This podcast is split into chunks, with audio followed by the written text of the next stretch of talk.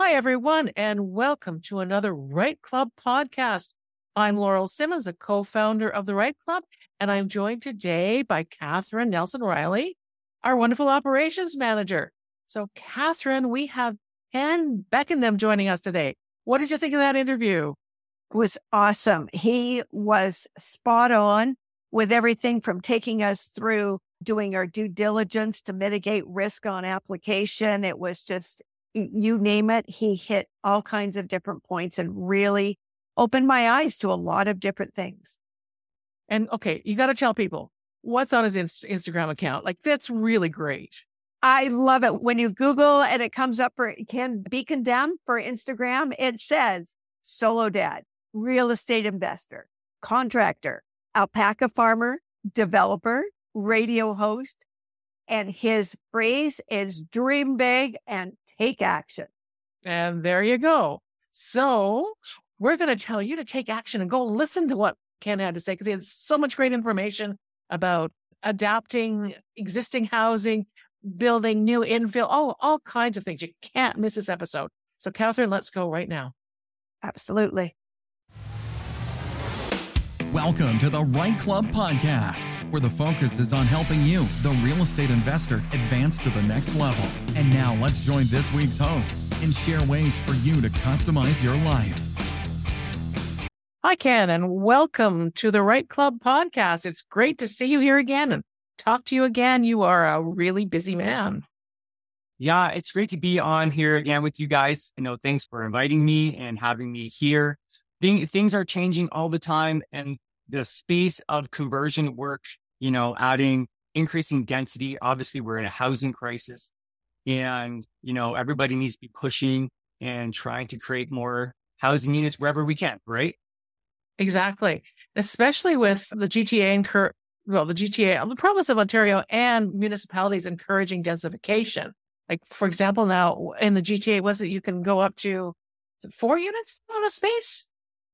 Well, so when Bill 23 you know, was approved, that allowed three units on know, a low density right. property, right? Right. Uh, many municipalities were even already allowing more than that. Like Hamilton, for instance, was already allowing four units on the property. So we could have like three units in the principal building and have a detached, you know, garden suite or coach house for four. Actually, Toronto just came out with a an amending bylaw where they're now allowing, you know, up to five units on the lot. So four units within the principal building, plus that fifth unit in a detached structure. So, you know, the trend in municipalities is further relaxing their zoning permissions and allowing us to do more units. Well, it makes sense because we've got so many people who need housing and we've got a lot of lots and uh, all over, certainly the province of Ontario, but all over the country where places were built in the 50s and 60s and 70s and 80s, and these huge lots that can easily accommodate more than one unit and larger residential dwellings that can be converted or you know, the basement added and all the rest of it. So let's start by just going through what I think is a uh, might be a typical question from someone is someone comes up to you and says, Hi, Ken. I've got a four bedroom house and an unfinished basement, and my lot is roughly, I don't know, 100 by 100. Is there anything I can do? What, where do I start? Because I don't know where to start. Yeah, and that's an excellent question because that is a very common. It's one of the first questions we always get asked is, you know, how many units, what can I do here with this house or this building or with this property? So so, so the way that we work and the way that, you know, the best approach is really obviously to set up a consultation and we do, you know, we get free property assessments all the time. So, you know, multiple times a week, I meet with investors, you know, on phone, on Zoom, and we're looking at the property together online. Okay. A lot of the kind of the, the research or the due diligence into a property can be done right from your home, right from the computer. You know, we don't necessarily need to be going out to the site right away to determine, you know, other considerations. So from a high level perspective, obviously it comes down to the zoning bylaw. And obviously with the changes that have happened with the zoning bylaws over the last, you know, year or two, it's created so much opportunity everywhere to be adding units, right? So the very first thing that we check is the zoning bylaw. Number one, You know, we check the city zoning maps, these interactive maps, these interactive GIS maps that many municipalities have. You know, some municipalities are, they have better mapping software than others. You know, others are very slick where you can just type in the property address and boom, the property parcel comes up on the map. You can click on and it tells you what that zoning designation is. Others are a little bit more old school and you have to kind of dig into the key plan and schedule maps and scroll down through a long PDF document and try and locate your property parcel. So that can kind of sometimes be a little bit tougher to find, but we got to find that zoning code and that will tell us or lead us in the right direction for density, right? How many units can we fit here? And, you know, some, you know, some municipalities, yes, it is only, you know, two units on the property and you have to be in a different zone to get that third or fourth unit. Others, you know, they're allowing the three and four unit conversions in a typical R1, R2 kind of low density zoning. So zoning is number one, right? And then from there, it's really looking at, you know, other zoning bylaw considerations that may be required for that number of dwelling units, right? Parking is one of them. Sometimes there's minimum lot areas lot area requirement per dwelling unit that we may require, right? So obviously checking into some of these other zoning bylaw requirements because what we're trying to figure out up front is, you know, can we do everything as of right? Or do we need a minor variance application to address any of these zoning deficiencies, right? Because we can't fit the required number of parking spaces. Obviously, we're going to have to apply to committee of adjustment and ask for a relief of a reduction in parking. And that adds another level of risk to your development application, right? You know, if the minor variance were to get denied, you know, because, you know, when you do a variance application, the neighbors all get notices and, you know, you're always asking for trouble when you have to go to your neighbor to ask their opinion, you know, on your application. And obviously it could get denied, right? If it gets denied, we can't comply with the zoning bylaw. We can't get our building permit to make it illegal second dwelling or third dwelling or fourth dwelling, right? So zoning, zoning is key. We're trying to mitigate risk right from day one on our application. But let's say, you know, everything is, you know, we can do everything as of right, comply with the parking, we comply with lot area, you know, unit size, all, you know, any and all requirements, then it's really becomes a building code discussion at this point, right? Can our house or our building comply with building code for the amount of units that we want to get in there. And this is where a lot of people get kind of confused, if you will, or a misunderstanding of what's happening. So, you know, these big announcements that these municipalities are making, like, oh, yeah, we can do five units on one lot. People think it's a free for all, that we can just go in and all of a sudden start putting in as, you know, five units on this little lot. That's not the case. Like, there's still other considerations, and building code is one of them. So, in the building code, a house and a building are looked at differently. So a house is defined up to two dwelling units. Okay. Like a typical bungalow conversion. We have a main floor unit. We have a basement unit. That's two units. That's considered a house under the building code. Whereas a building is three or more dwelling units. So once we become a triplex, a fourplex, fiveplex, whatever, we're considered a building under the building code. And the reason this is important is because there's different building code requirements for houses versus buildings. And the big one, the number one thing, which we all need to check when we're looking at our space is ceiling height. Ceiling height is, you know, the number two thing that we look at after zoning is ceiling height. And especially, you know, when we're looking at converting existing houses and buildings, oftentimes the basement is one of the number one places that we go to look at adding a unit right? So in, in under the Ontario building code for a house, so up to two units, that basement ceiling height has to be six foot eight or 80 inches high for the main height. And it has to be 77 inches underneath the bulkhead or underneath that beam or bulkhead in that basement. Okay.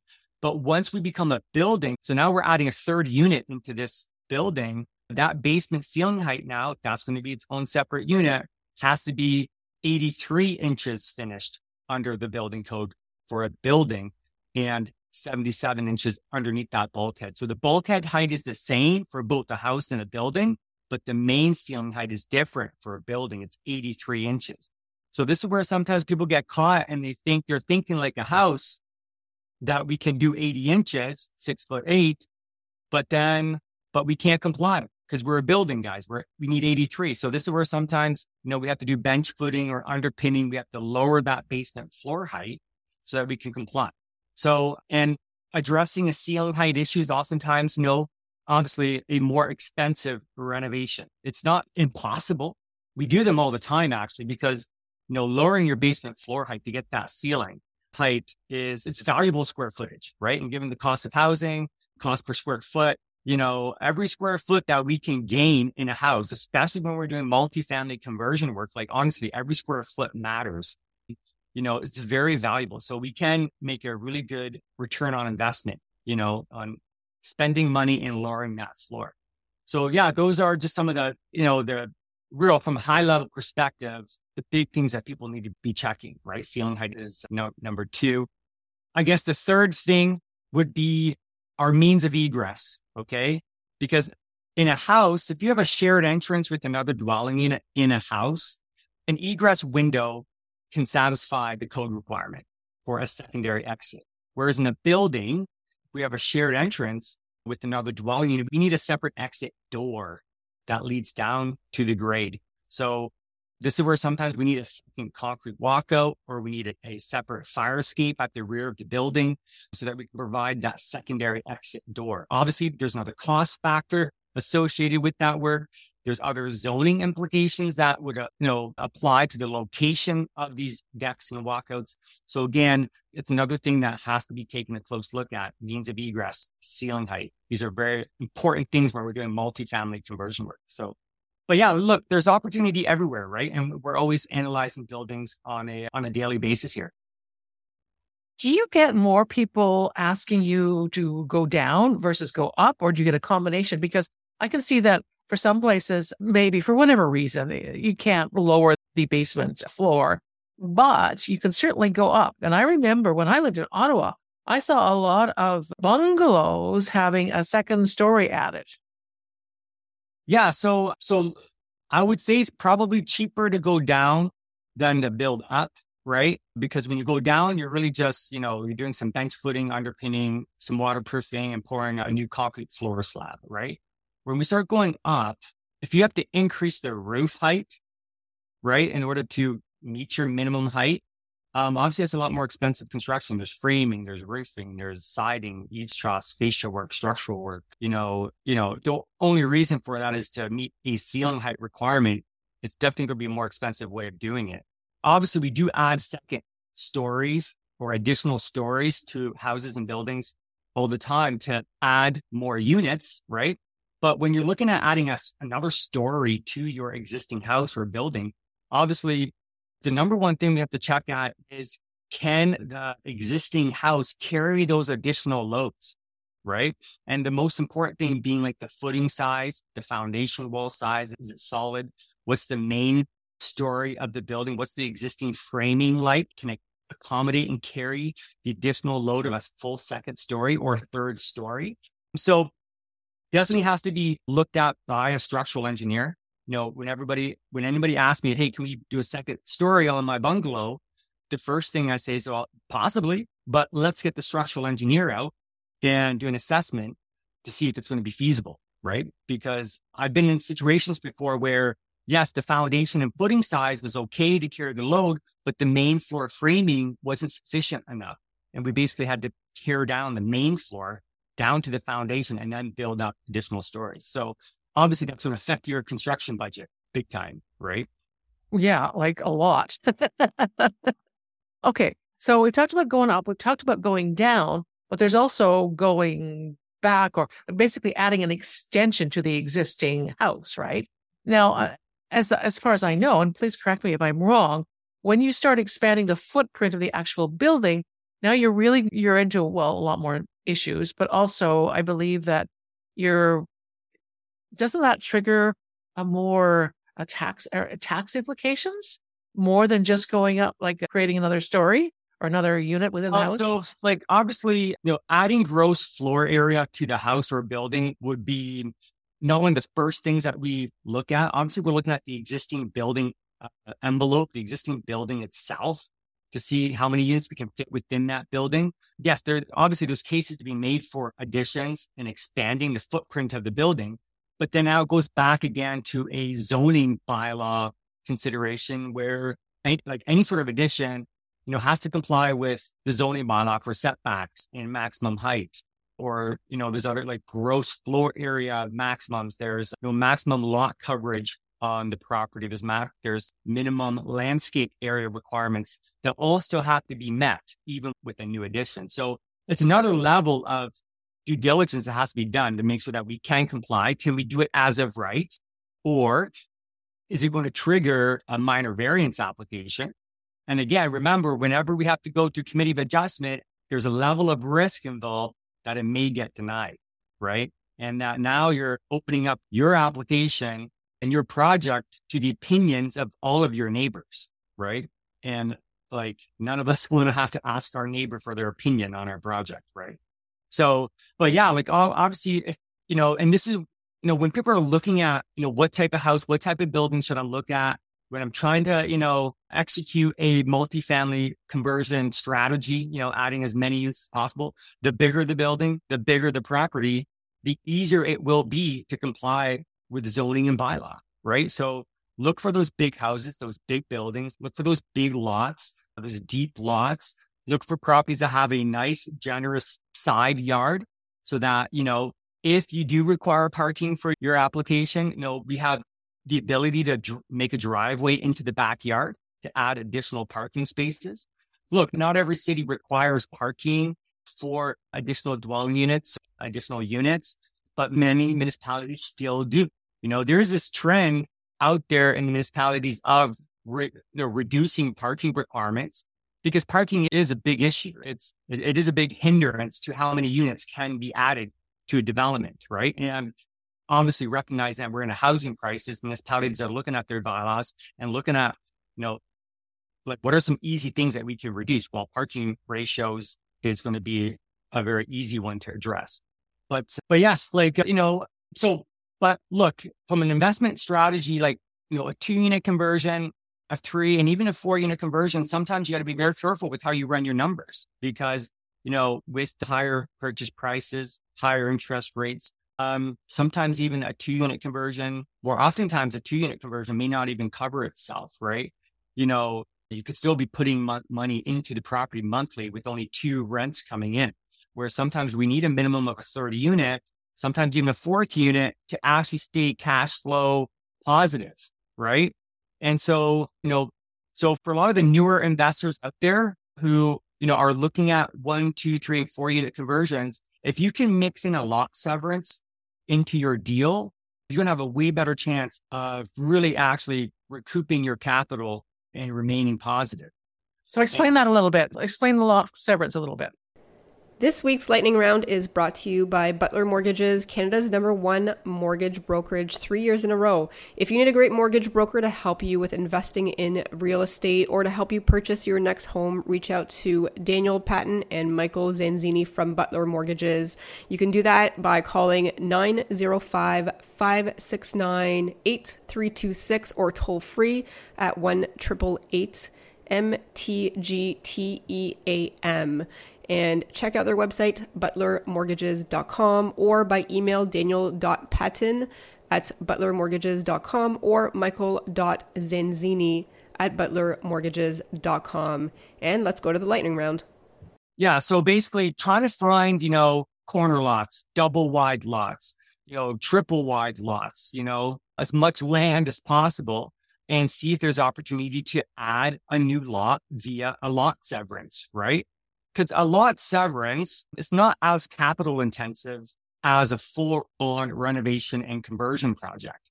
And so, so yeah, like you can spend, you know, 30, 40, 50,000 on a lot severance, but all of a sudden you've created what, 250, 300, 400 grand because you've created a new lot, right? And then on that new lot, you know, you could then build a multifamily conversion or project on that, like a purpose built duplex, purpose built triplex. So all of a sudden you've now taken what normally you could fit, you know, maybe three or four units on this land parcel. Now you've basically doubled it and you can do six, eight units, maybe 10 units on that lot, depending on how many lots you can squeeze in there. So lot severances can, you know, can be very kind of almost like low hanging fruit. You know, if you can find that nice corner or double wide lot, you know, and the house just so happens to be offset to the one side, or even if it's a really old house that's centered on a lot, you know, there could be a case be made just to knock the house down and create two new lots and do a, like a small infill development project. And but, in some cases, the value of the lot may be such that you might just want to sell it and walk away with a profit, right? Because yeah, you don't even have to follow through on the build. Some sometimes just doing the paperwork, you know, working with the consultants, the land surveyor, going to committee of adjustment, getting that consent to sever, just doing that part of the project, bringing up the entitlements on the land, right, can really add a tremendous value. Uh, and then you turn around and you sell it to a builder or something, you know, like it's kind of like small scale development work. If, you know, if you're an investor and you kind of want to look at getting into development work, like land development work, starting with the lot severance is a little like a stepping stone into the development world, you know, and learning how to create land parcels and, and creating uses for those land parcels. It's a tremendous opportunity. And it makes sense too. It's like you said, it's low hanging fruit. And if it's a quick, a quick turnaround or relatively quick, I mean, it may take a few months, but still you're not waiting for construction or anything else. And you can take that money and invest it in something else. Like, who knows, right? Pay down debt, whatever it is you want yeah, to do. A lot severance probably would take upwards of a year, you know, okay. to go through a committee of adjustment and, you know, obviously surveying work has to take place. But then there's the fulfilling of the conditions of the lot severance, which also takes time, right? You know, depending on some of the conditions, you know, sometimes there's there's easement or right of way agreements to have to be, you know, considered. You know, there's sometimes a spatial separate. If there's an existing house on the lot and all of a sudden you've adjusted the lot line, you know, there's a spatial separation consideration with the existing building. Make sure that existing building still complies with some building code requirements. Obviously, the land has to be serviced. Site servicing, grading, drainage are, you know, obviously two very common conditions that are put on a lot severance. And that can take time, right, to fulfill those conditions. So usually it takes upwards of a year to get done. And if like, if you can find a parcel that has an existing house on it that you can be renovating during that time, or you could be renting it out and collecting rent income from that property while you're working on the lot severance. You know, it can be like this whole split and sever strategy that I think is what people really need to be looking at this moment in time in the market just because sometimes the smaller conversions are harder to do. And getting to the bigger, more complex stuff like the commercial to residential conversions, like the five, six, eight, 10, 12 unit building conversions, those are much more complex projects. And those aren't necessarily easily completed by a newer investor. So, what yeah. if you have a lot that's because I've seen a lot of these lots, I've seen many lots where the residential unit is situated closer to the road, but it's a really deep lot. I mean, we're like you know, you look at it as an investor, you're looking at this going, oh heavens, I could put like three or four houses on that. You know, like that's how often do you run into that? And what do you say to people who do have that kind of property where they have this massive space, but it's going back from the road? Like, yeah. So what we call those are flagpole lots, whereas basically, you know, we have the kind of a smaller side yard beside the existing house, and we have like this driveway that comes in and then it widens out at the back. Uh, we call that a flagpole lot. Now, some municipalities are supportive of flagpole, you know, lot designs. Others are not. Others don't support that style of, of lot severance. So that really becomes a municipal by municipal kind of conversation with planning staff, uh, if that's something that they would possibly support. They are done commonly in certain municipalities, but, but yeah, I would say more often than not, you know, a standard lot severance front to back is what is done. But, you know, lot severances are done of all sorts of shapes and sizes, you know, and if you've ever had a chance of sitting in committee of adjustment, uh, whether it was for your application or just you're just tuning in for fun, who's ever out there tuning into committee of adjustments meetings for fun, but you can learn a lot about what the city is approving at committee.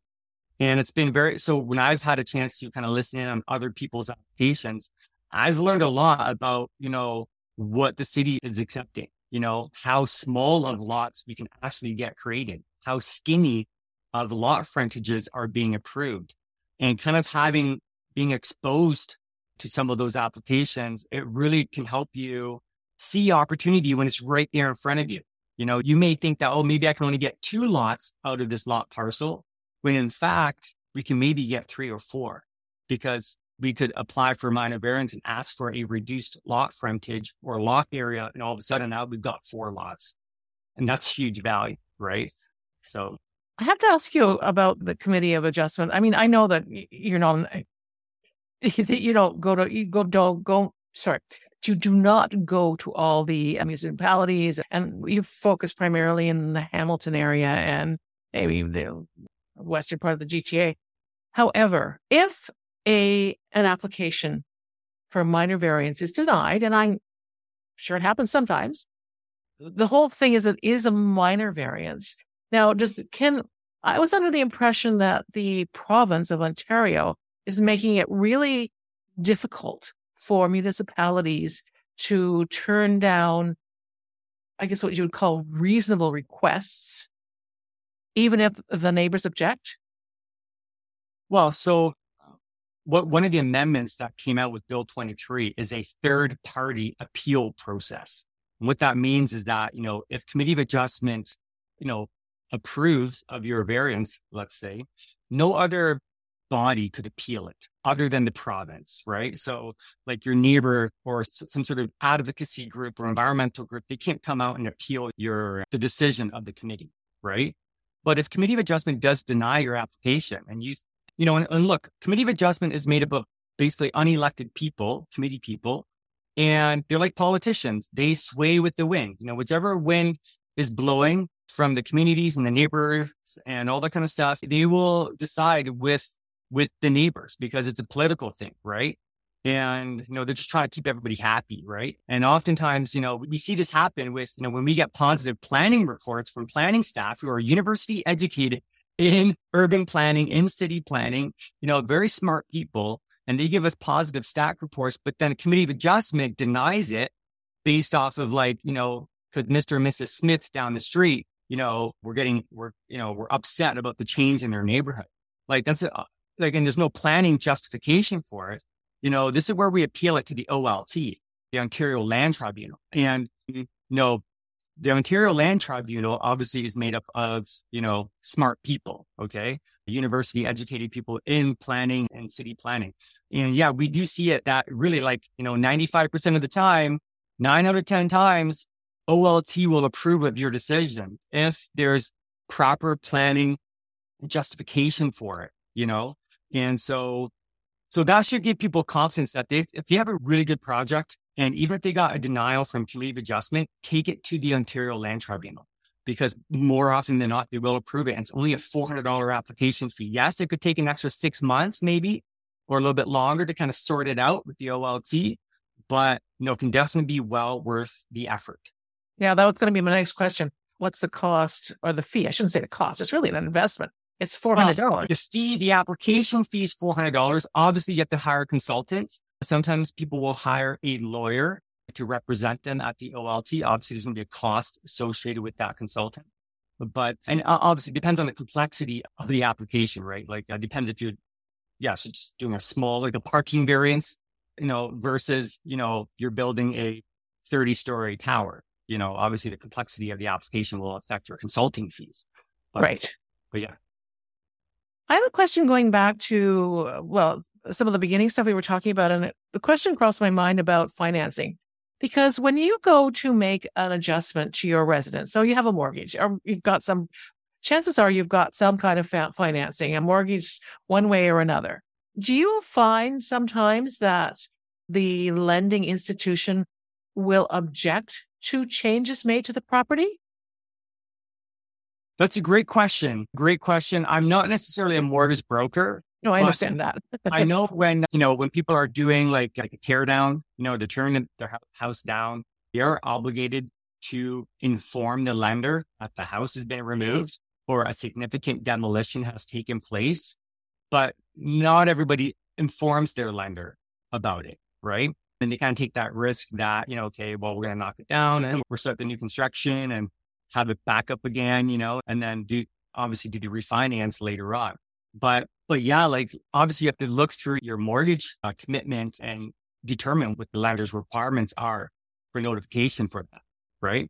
Definitely something, obviously I'm not a trained mortgage broker or a lawyer. Definitely talk to, you, to those guys about it.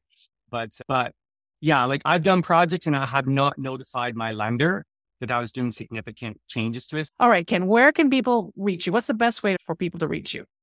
Yeah, the best way to reach me is obviously online, whether it's Instagram, Ken Bekendam. I'm the only Ken Bekendam on planet Earth. You Google my name, there's no others who come up. So Ken Bekendam, Instagram, Facebook, Ken Bekendam. You can check me out on my website, legalsecondsuites.com. And that's our second suite business. Yeah. And just uh, connect with me on there on my website. If you would like a consultation or would like to set up a call, you can book a free consultation, free property assessment as well through my website, legalsecondsuites.com. So definitely, I would love to hear from you guys. Reach out. I love talking with new investors. I love looking at properties, seeing how we can add more units and yeah, creating more housing. All right. That's it, folks. Then you've heard it here.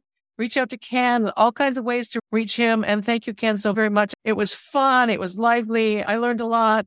And uh, hey, we'll have you back soon, I think, because you got a lot. I think you've got a lot more stories under your belt there. Yes. Thanks for having me, guys. Thanks again. Wow. Was that ever awesome? And you know, if you thought it was awesome just the way that we did, hang tight because part two is coming up as well. There was so much information that Ken had to share. Laurel, uh, what did you think? Yeah, you know, I could talk to Ken all day. He's so enthusiastic and so passionate about what he's doing. He obviously loves it and he's learning all the time. So, hey, it was great. But before we go, we just want to remind you that there's lots of free content on therightclub.com. So go on there and uh, find all that great content information for you. It's free to join us. And if you have a chance, give us some pod love, rate us on whatever platform you're listening on. That will help us reach even more investors. So until next time, customize your life. Thanks for listening to the REITE Club podcast, where the focus is on helping all levels of real estate investors advance to the next level and help you customize your life. Be sure to tune in next week at reiteclub.com slash podcast or wherever you listen to podcasts. And if you get a few seconds, please rate the podcast wherever you're listening. It helps the show get noticed by others like you, and we truly appreciate it. And don't forget to subscribe.